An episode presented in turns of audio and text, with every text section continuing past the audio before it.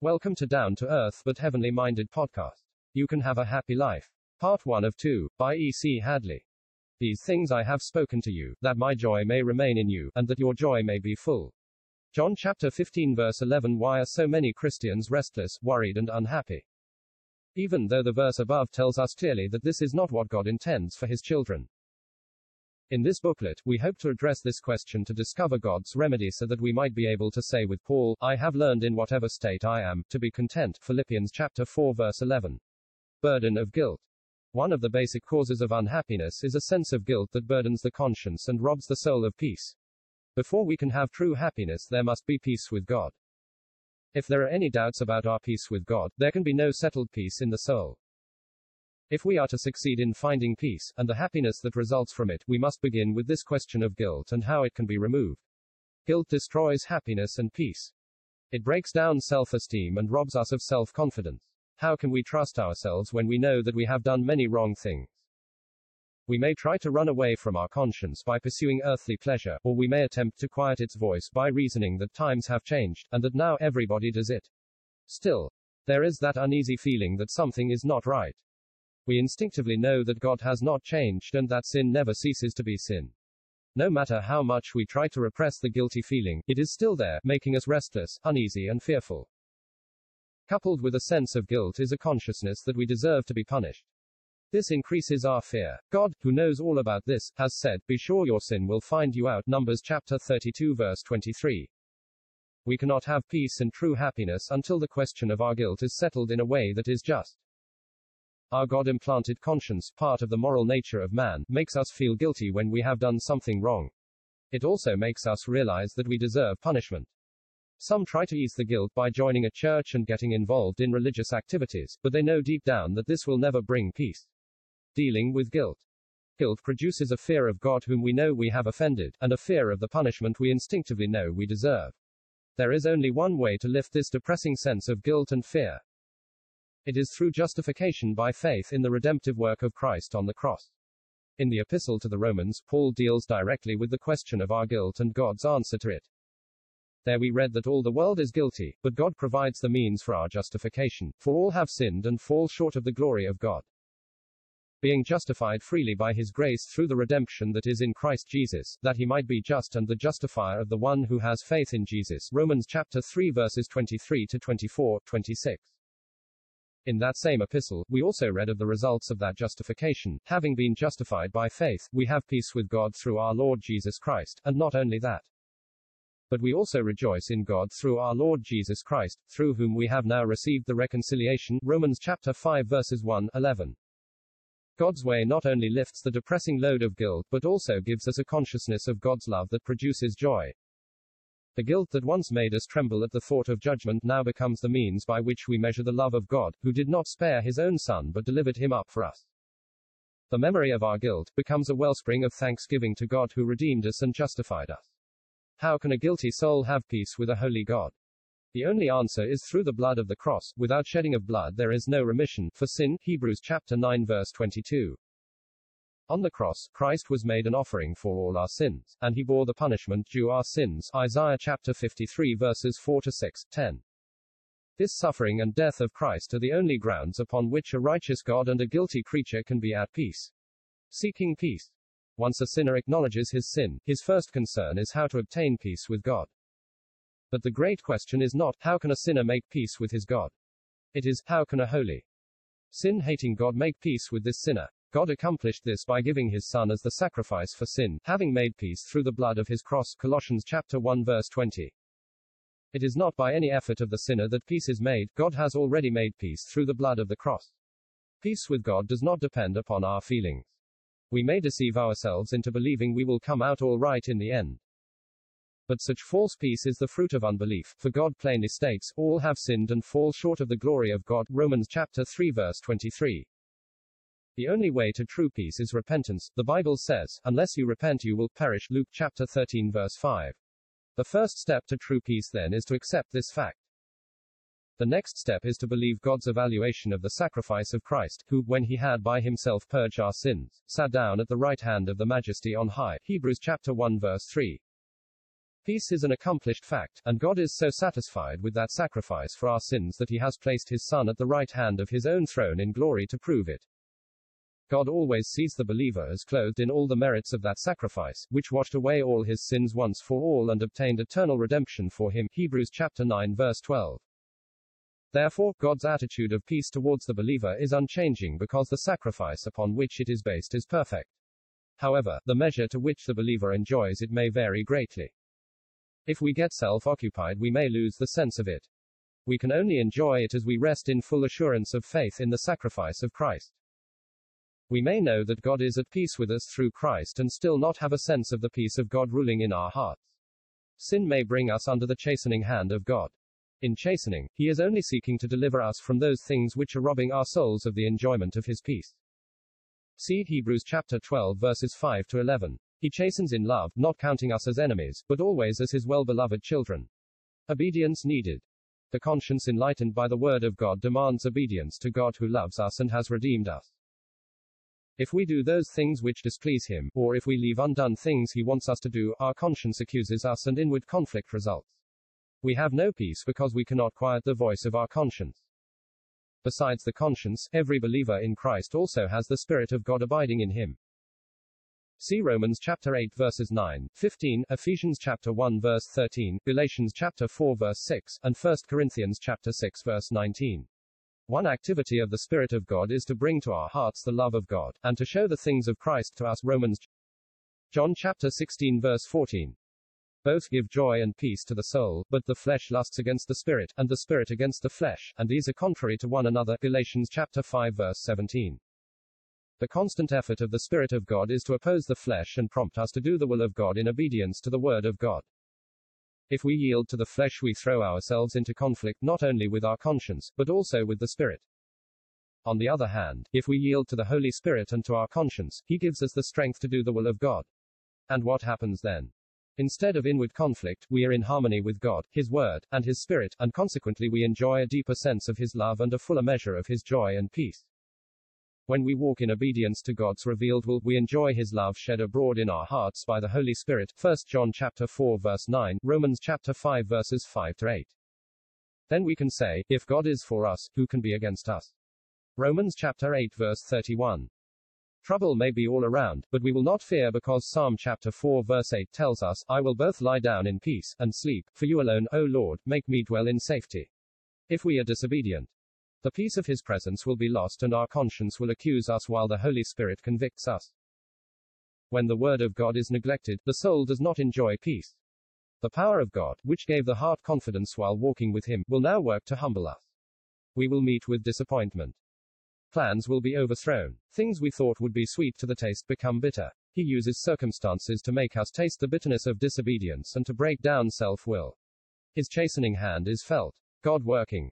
How graciously God works to bring us to our senses. Waywardness not only dishonors Him but also robs us of joy and peace. If God allowed us to continue in the path of disobedience, we would eventually have to reap the consequences. But in love, He lets us feel His chastening hand and uses circumstances to break down our rebellion to His will. Proverbs chapter 3 verses 11 to 12 tells us, My son, do not despise the chastening of the Lord, nor detest his correction, for whom the Lord loves he corrects just as a father the son in whom he delights. A loving father may have to chasten his child for his own good. The child may doubt the motives of the father, but the child's inability to discern the father's purpose does not change the father's love or methods. If the child had more confidence in his father, he would believe him even though unable to understand. This makes it easier to yield to the father's will and obtain peace as well. Confidence in God is necessary to enjoy peace. The Holy Spirit speaks to our heart and conscience, through chastening and the Word, to bring us to confess waywardness and turn again to the paths of righteousness. Now, no chastening seems to be joyful for the present, but painful. Nevertheless, afterward it yields the peaceable fruit of righteousness to those who have been trained by it. Hebrews chapter 12 verse 11. Humbled under the mighty hand of God, 1 Peter chapter 5 verse 6, the soul is once more able to walk in the path of righteousness and reap its peaceable fruits. If we learn the lesson of God's chastening, we acquire peace. If we keep his commandments, we gain even more, because in keeping them there is great reward. Psalm chapter 19 verse 11. Blessed are those who keep his testimonies, who seek him with the whole heart. Great peace have those who love your law, and nothing causes them to stumble. Psalm chapter 119 verses 2, 165. Peace of mind. These things I have spoken to you, that in me you may have peace. In the world you will have tribulation, but be of good cheer, I have overcome the world. John chapter 16 verse 33. When we read the account of the mock trial of our Lord, one thing really strikes us him standing peacefully in the midst of that mocking, hypocritical mob. How could he do it?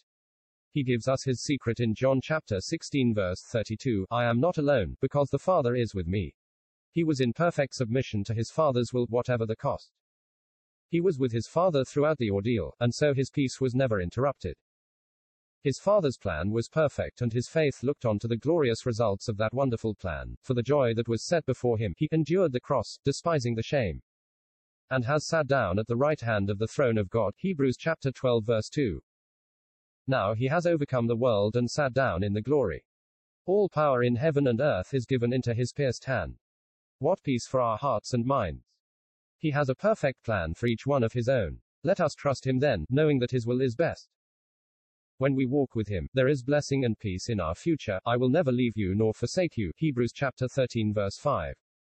Why do we complain about our circumstances when his pierced hands are guiding us and his infinite wisdom has planned the future for us? Either we don't trust him or we don't want to go the way he is taking us. Our deceitful heart manifests itself by not trusting him who died for us and into whose pierced hands all power in heaven and earth has been given. For our own good, we must surrender to him. The potter is forming a useful vessel. Should the clay rebel when it feels the pressure of his fingers as he molds, turns, and shapes it on the spinning wheel? Trust in him. These things I have spoken to you, that in me you may have peace. John chapter 16 verse 33. Our circumstances may not change, our sorrows may not be removed, but if Christ is brought into our grief, we will be able to say with the psalmist, You shall preserve me from trouble. You shall surround me with songs of deliverance. Peace 32 to 7. His wisdom cannot err, his power cannot fail, his love can never change. Even his direct dealing with us is for our deepest spiritual gain. Knowing this should lead us to say in the midst of sorrow, pain, and loss, the Lord gave, and the Lord has taken away, blessed be the name of the Lord. Job chapter 1 verse 21. About our fears. One of the greatest hindrances to peace and security is fear of sickness, accidents, death, job loss, financial trouble, and so on. How can we have inner peace in a world full of injustice, conflict, and uncertainty, where life is one long struggle for existence? Job confessed that even in his great prosperity he was harassed by fears. The thing I greatly feared has come upon me, and what I dreaded has happened to me. I am not at ease, nor am I quiet, I have no rest, for trouble comes. Job chapter 3 verses 25 to 26. If we had a father who was very wise, had inexhaustible resources, and would do anything for our good, wouldn't that calm our fears and give us a sense of security? As a child of God, we have all this in our Heavenly Father. If he invites us to cast all our cares upon him, because he cares for us, 1 Peter chapter 5 verse 7, why then can't we turn our fears over to him? Is it because we are afraid he will let us down? Is it because we are not willing to submit our wills to him? Are we letting the devil get the best of us by making us feel we would be the losers if we completely surrendered our lives to him? We cannot leave God out of our lives and have freedom from fear. In the deep recesses of our souls, we know that God exists and has almighty power. If we are not giving God his rightful place, we will have fear even though we may refuse to admit it. Denying God produces fear. It's as simple as that. Fear is the painful sensation that danger threatens. The danger may be real or imagined, but the fear is real. Anxiety and worry are forms of fear. Anxiety is fear of anticipated danger. Worry is a brooding over these anxious fears. Fear, anxiety, and worry sap our energy and undermine our peace of mind. They are like weeds that grow and crowd out the flowers in our garden of happiness. Where do these weeds come from? Is there no way of getting rid of them? Has God left us with no way to cope with them? Confessing our sins. The Bible traces these fears to their real source and gives us the only effective remedy. God is love. There is no fear in love, but perfect love casts out fear, because fear involves torment. But he who fears has not been made perfect in love. 1 John chapter 4 verses 16, 18. Nothing will cast out fear like confidence in God's perfect love. Since love has blotted out all our sins through Christ's sacrifice on the cross, we can be sure that God has forgiven them and will never again hold us accountable for them. An accusing conscience that says that punishment is due us is one of the major causes of anxiety, fear, and worry. Genesis gives us the first record of fear that man had. In the Garden of Eden, after he had eaten the forbidden fruit, the Lord said to Adam, Where are you? Adam's response was, I heard your voice in the garden. And I was afraid because I was naked. Genesis chapter 3 verses 9 to 10. He was afraid because he knew he had sinned and deserved to be punished. Down deep we know that sin deserves punishment, and that there will be no deliverance until the things that are troubling our conscience are cleared up in a way that is satisfactory to God. When our conscience is troubled, we may try to forget our sins. It is natural to push them out of our mind or repress them altogether. But we can never really succeed, because deep in the unconscious mind the memory of them keeps surfacing in one form or another. We may not be fully conscious of the fact that sin and self will are the cause of our anxious fears. It is so easy to deceive ourselves and make ourselves believe that someone or something else is responsible. However, we will never get rid of our fears or have any real peace until we admit the truth and get things right with God. A young lady, brought up in a Christian home, began to do things that her conscience condemned. Unwilling to admit them and confess them to God, she began to persuade herself first that God didn't care, and then that there was no God. For several years she claimed to be an atheist. But the sin in her life gradually developed into anxiety and fear. She finally felt like she was losing her mind and ended up in a mental hospital. Many remedies were tried, but no relief came until she faced the fact that she was trying to rule God out of her life. Once she confessed her sins and surrendered to God, she was able to leave the hospital with her anxieties and fears gone and her mind clear. Joy of forgiveness. We have to be conscious of God's forgiveness and His perfect love to have our fears cast out. But we can't have confidence in Him until we are sure we are forgiven. We can't have this assurance while we are unwilling to confess our sins to Him. If we say that we have no sin, we deceive ourselves, and the truth is not in us. If we confess our sins, he is faithful and just to forgive us our sins and to cleanse us from all unrighteousness. 1 John chapter 1 verses 8 to 9. There are three steps we must take to really get rid of anxiety and fear. 1. Recognize the sin that is at the root of our anxious fears. 2. Believe that God really does forgive our sins when we confess them. 3. Put our sins, along with the anxiety and fear they produce, out of mind. Whenever they do come to mind again, instead of feeling anxiety, we will be reminded and thankful that God has forgiven them all. When we take these three steps, we will be able to say with the psalmist, The Lord is my shepherd, I shall not want, I will fear no evil, for you are with me, your rod and your staff. They comfort me, surely goodness and mercy shall follow me all the days of my life, and I will dwell in the house of the Lord forever. Psalm chapter 23 verses 1, 4, 6. A little child awakened by a storm cries out in fear. His father comes and takes him in his arms. Soon the child is asleep again. The storm has not ceased, but the child's confidence in his father gives him a sense of security and removes his fear. Path of Peace. What comfort and peace would come if we would just cast ourselves fully on Him and willingly let Him plan our life. His plan is infinitely better than anything we could ever work out for ourselves. His plan embraces all the details of our life here, and also has in view our eternal happiness. What comfort to have him as our shepherd, caretaker, and friend, to be able to say, The Lord is my shepherd, I shall not want. Psalm chapter 23, verse 1. Rest and satisfaction belong to the believer who is willing to trust and follow the shepherd. He leads me beside the still waters, verses 2. The storms may rage around us, but when we are close to him, we are at peace.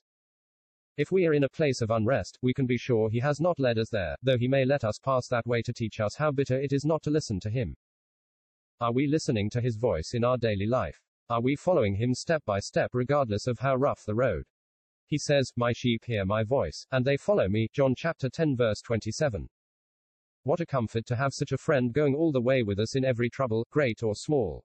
What a path the Christian is called to follow. The Almighty Creator and Sustainer of this vast universe gave His life for us and now ever lives to comfort, counsel, guide, and lead us. How is it that we let Satan get our eyes off Christ and rob us of our peace, giving us unrest and fear instead? Satan wants us to doubt and fear. Will we yield to him or to the loving hand of God? Which path will we follow?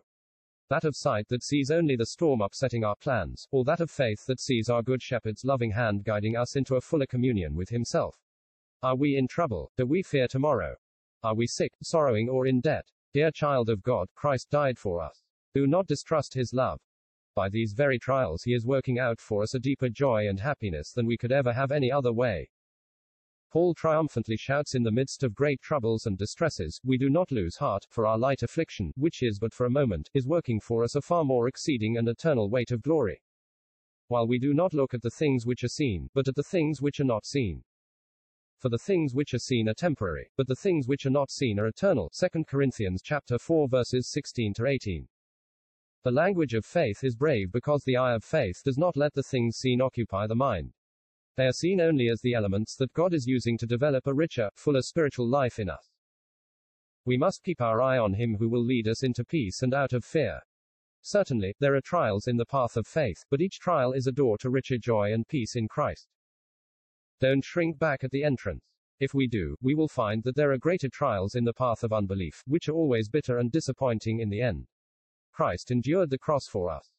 If he sees fit to lead us through trying times, he will sustain us so that our joy will be richer for having endured the trial. As Paul met new trials, his eyes were on the far more exceeding and eternal weight of glory that would come to him because of them. He was not looking at his troubles in the light of the present, but in the light of the future eternal results. If our heart is not at peace, what do we think we need to make it so? Write down what it is and take a good look at it. Now honestly ask, would its attainment restore the peace and quiet we want in our soul? Satan wants us to think, as Eve did, that what God has withheld is something to be desired. See Genesis chapter 3 verses 1 to 6. Be sure that peace for our soul is found in our willingness to let God have his way in our circumstances. Following the shepherd. The shepherd is waiting for us to follow him. We will gain nothing by murmuring and rebelling against his purposes, we will only make our misery greater. But, if we yield to Him, then He will fill our heart with joy and peace. If there is failure and sin, we must confess it, and believe that He forgives it according to His promise, if we confess our sins. He is faithful and just to forgive us our sins and to cleanse us from all unrighteousness. 1 John chapter 1 verse 9. What comfort for the weakest child of God who is submissive enough to trust him, you will keep him in perfect peace, whose mind is stayed on you, because he trusts in you, in Yah, the Lord. His everlasting strength, Isaiah chapter 26 verses 3 to 4. To the extent that we are able to do this, we will have a steady peace which changing circumstances cannot take away.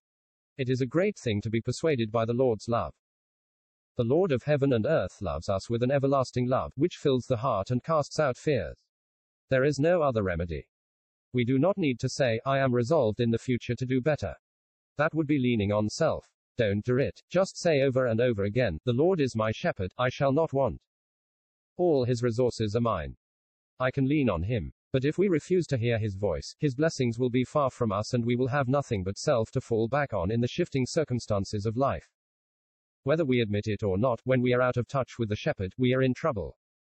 Is there anything then that we cannot submit to, if it is the will of him who sacrificed himself on the cross for us? Adjusting our attitudes. It is not circumstances that make us happy or unhappy, but our attitude towards them. We are always striving to control our circumstances, and are able to do so to some degree. But many circumstances are beyond our control. Our tendency is to become discontented or even bitter when things do not go the way we want them to go. We act like children, crying or sulking or throwing a tantrum when we can't have our own way. On the other hand, some are able to make the best of what can't be changed by adjusting to their circumstances. Paul said, I have learned in whatever state I am, to be content. Philippians chapter 4 verse 11. A Christian knows he is a beloved child of God, and that his Father has all circumstances under control, allowing only those things that are for our greatest good. We know that all things work together for good to those who love God. Romans chapter 8 verse 28. This is true, without qualification. We are able to face whatever circumstance comes up and say with assurance, My Father has a lesson for me to learn. He has a blessing for me in this. He's giving me a golden opportunity to exercise patience, submission, faith, and confidence in Him as His child. Read the life of Christ in the Gospels. Look at the circumstances He passed through. They were surely not what the natural man would like, fleeing for his life to Egypt as a baby, Matthew chapter 2 verses 13 to 14, working as a carpenter in the despised town of Nazareth, Mark 6 to 3, John chapter 1 verse 46, having nowhere to lay his head, Matthew chapter 8 verse 20, called crazy by his friends, Mark 3:21, called a demoniac by the crowd, John chapter 8 verse 48. What scoffing he endured. But he received all these circumstances from his Father's hand and found in him an opportunity to manifest his divine nature. Now each child of God has been made a partaker of that same divine nature, 2 Peter chapter 1 verse 4.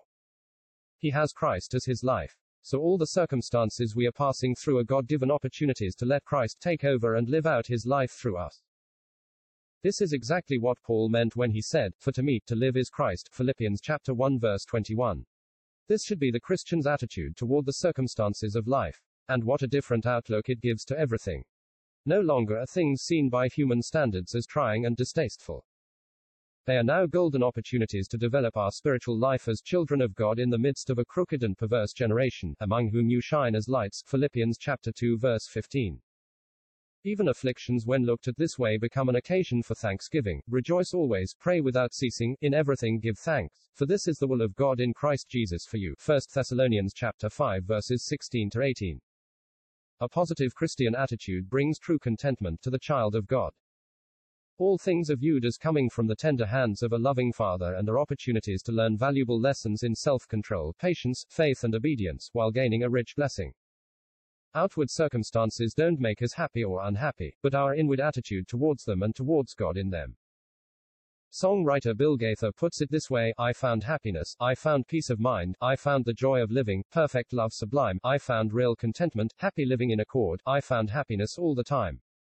Wonderful peace of mind, when I found the Lord. Peace assured, the peace of God, which surpasses all understanding, will guard your hearts and minds through Christ Jesus. Philippians chapter 4 verse 7. Who does not desire such an experience, the perfect peace of God Himself filling our hearts and minds?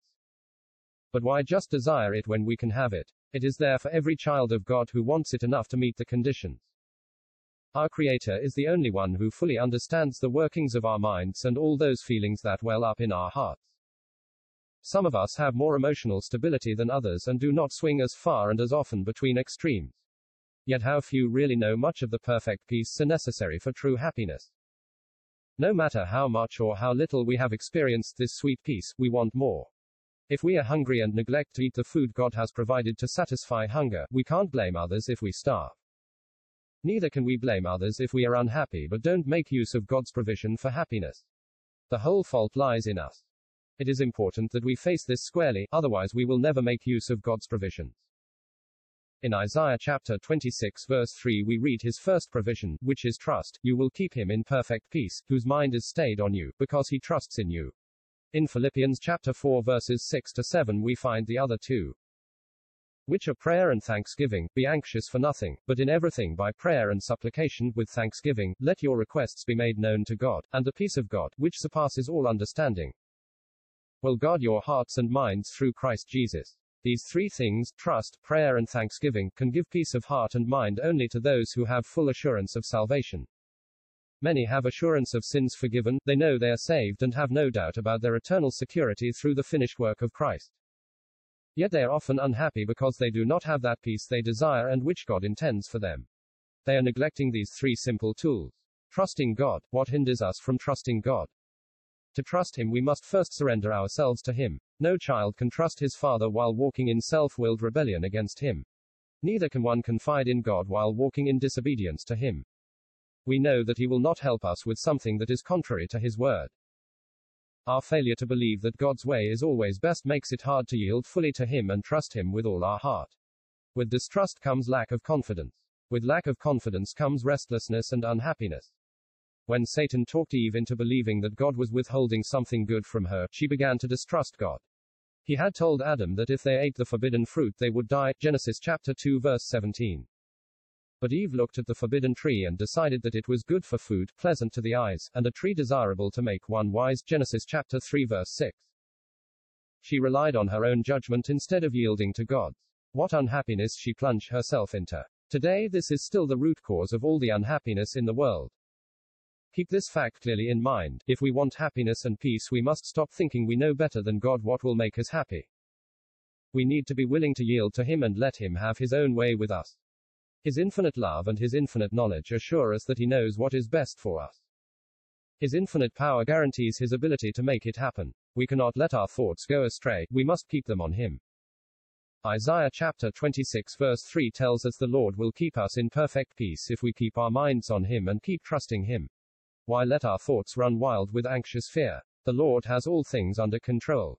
He is, after all, the one who is above all and able to change all, and He wants to do what is for our greatest good. If we trust Him completely and keep our thoughts on Him, we will have peace of heart and mind. Notice in the Psalms how often David talked to himself about God's care for him when he was cast down and harassed with fears.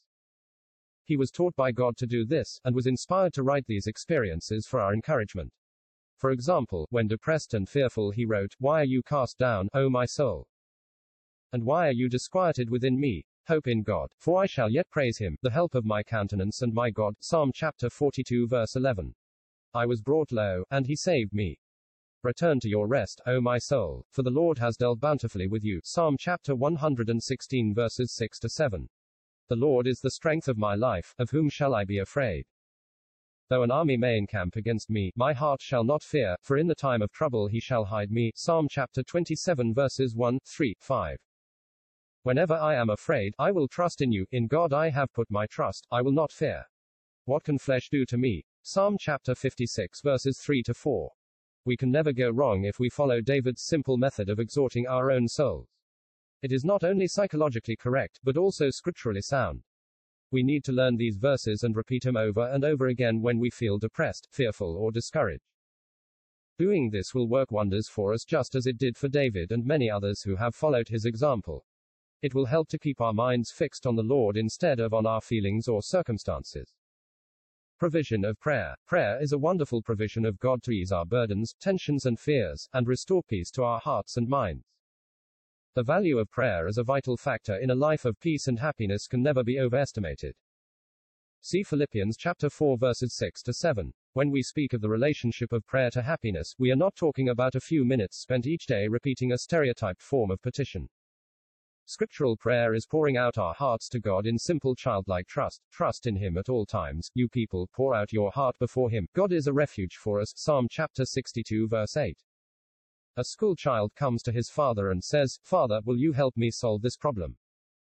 I don't understand it. From this honest, simple request, we can learn seven simple steps that govern effective prayer. 1. The child is conscious that he is in the presence of another person. 2. This person has the ability to solve his problem. 3. There is a relationship that the child is sure of, he's talking to his father. 4. He has confidence that his father has a personal interest in him and his problem. 5. He openly confesses his need for help with the problem. 6. He states his problem as clearly as he can. 7. He confidently waits on his father to show him the solution. When we take these same seven steps and apply them to our prayer lives, they become simple rules for effective prayer. 1. When we pray, Visualize in our souls that we are addressing a person who is just as present as any earthly father could be. 2. Think for a moment of who he is and of his infinite power, wisdom, and ability to understand and solve our problems. 3. Be conscious of our relationship with him. He has made us his children, he is our father. 4. As our father, he has a very personal interest in us and our problems, more than any earthly father ever could. If he gave up his dear son to die on the cross for us, we can be sure he is ready to give all that we need for our good. So often we believe our prayers will be answered only if we do something to merit an answer. Since we know deep down that we have not been faithful to God, we feel we don't deserve what we are asking for. Therefore, we don't have confidence that He will answer. We must change our thinking. Never ask anything on the grounds of personal merit, but simply on the grounds of our relationship with a loving Father who takes a personal interest in us. After all, by His grace He made us His fraternity. The Lord Jesus said, If you then, being evil, know how to give good gifts to your children, how much more will your Father who is in heaven give good things to those who ask him? Matthew chapter 7 verse 11. 5. Since we are relying on our Father's personal interest in us, and not our merits, we can freely confess our ignorance, our inability, and even our failure to Him. If there is any guilt weighing on our conscience, we should confess it to Him and get the burden lifted. He is more than ready to forgive, for he already settled the account when he gave his son to die on the cross for us. Thus we can have confidence as we present our problems to him. See 1 John chapter 1 verse 9, 6. Tell him what our problems are as honestly as we can. So often, when we don't really understand our problems, talking them over with our Father helps us get a clearer understanding of them. The very act of putting our problems into words gives us a clearer picture of them. Then, too, telling him about them gives him an opportunity to give us a clearer picture of what our real need is. He invites us to bring our requests to him, but we are not telling him something he does not already know. In fact, he knows them better than we ever will. By unburdening our hearts to him, we get in touch with him about them. 7. Confidently expect that, because of his personal interest in us, he will give us the solution to our problems at the right time. This attitude opens the way for him to lead us into the right solution, or to solve our problems through divine intervention. The invitation to bring our requests to God, in everything by prayer and supplication, does not necessarily mean long hours spent on our knees pouring out our hearts in prayer. While quiet times are important, we cannot overstress the importance of constantly talking to God about everything during our daily activities. This is what is meant in 1 Thessalonians chapter 5 verse 17, pray without ceasing, and in Ephesians chapter 6 verse 18. Praying always, habitually referring everything to our Father in the midst of our daily routine keeps us in touch with Him so that His peace can keep our hearts and minds through Christ Jesus.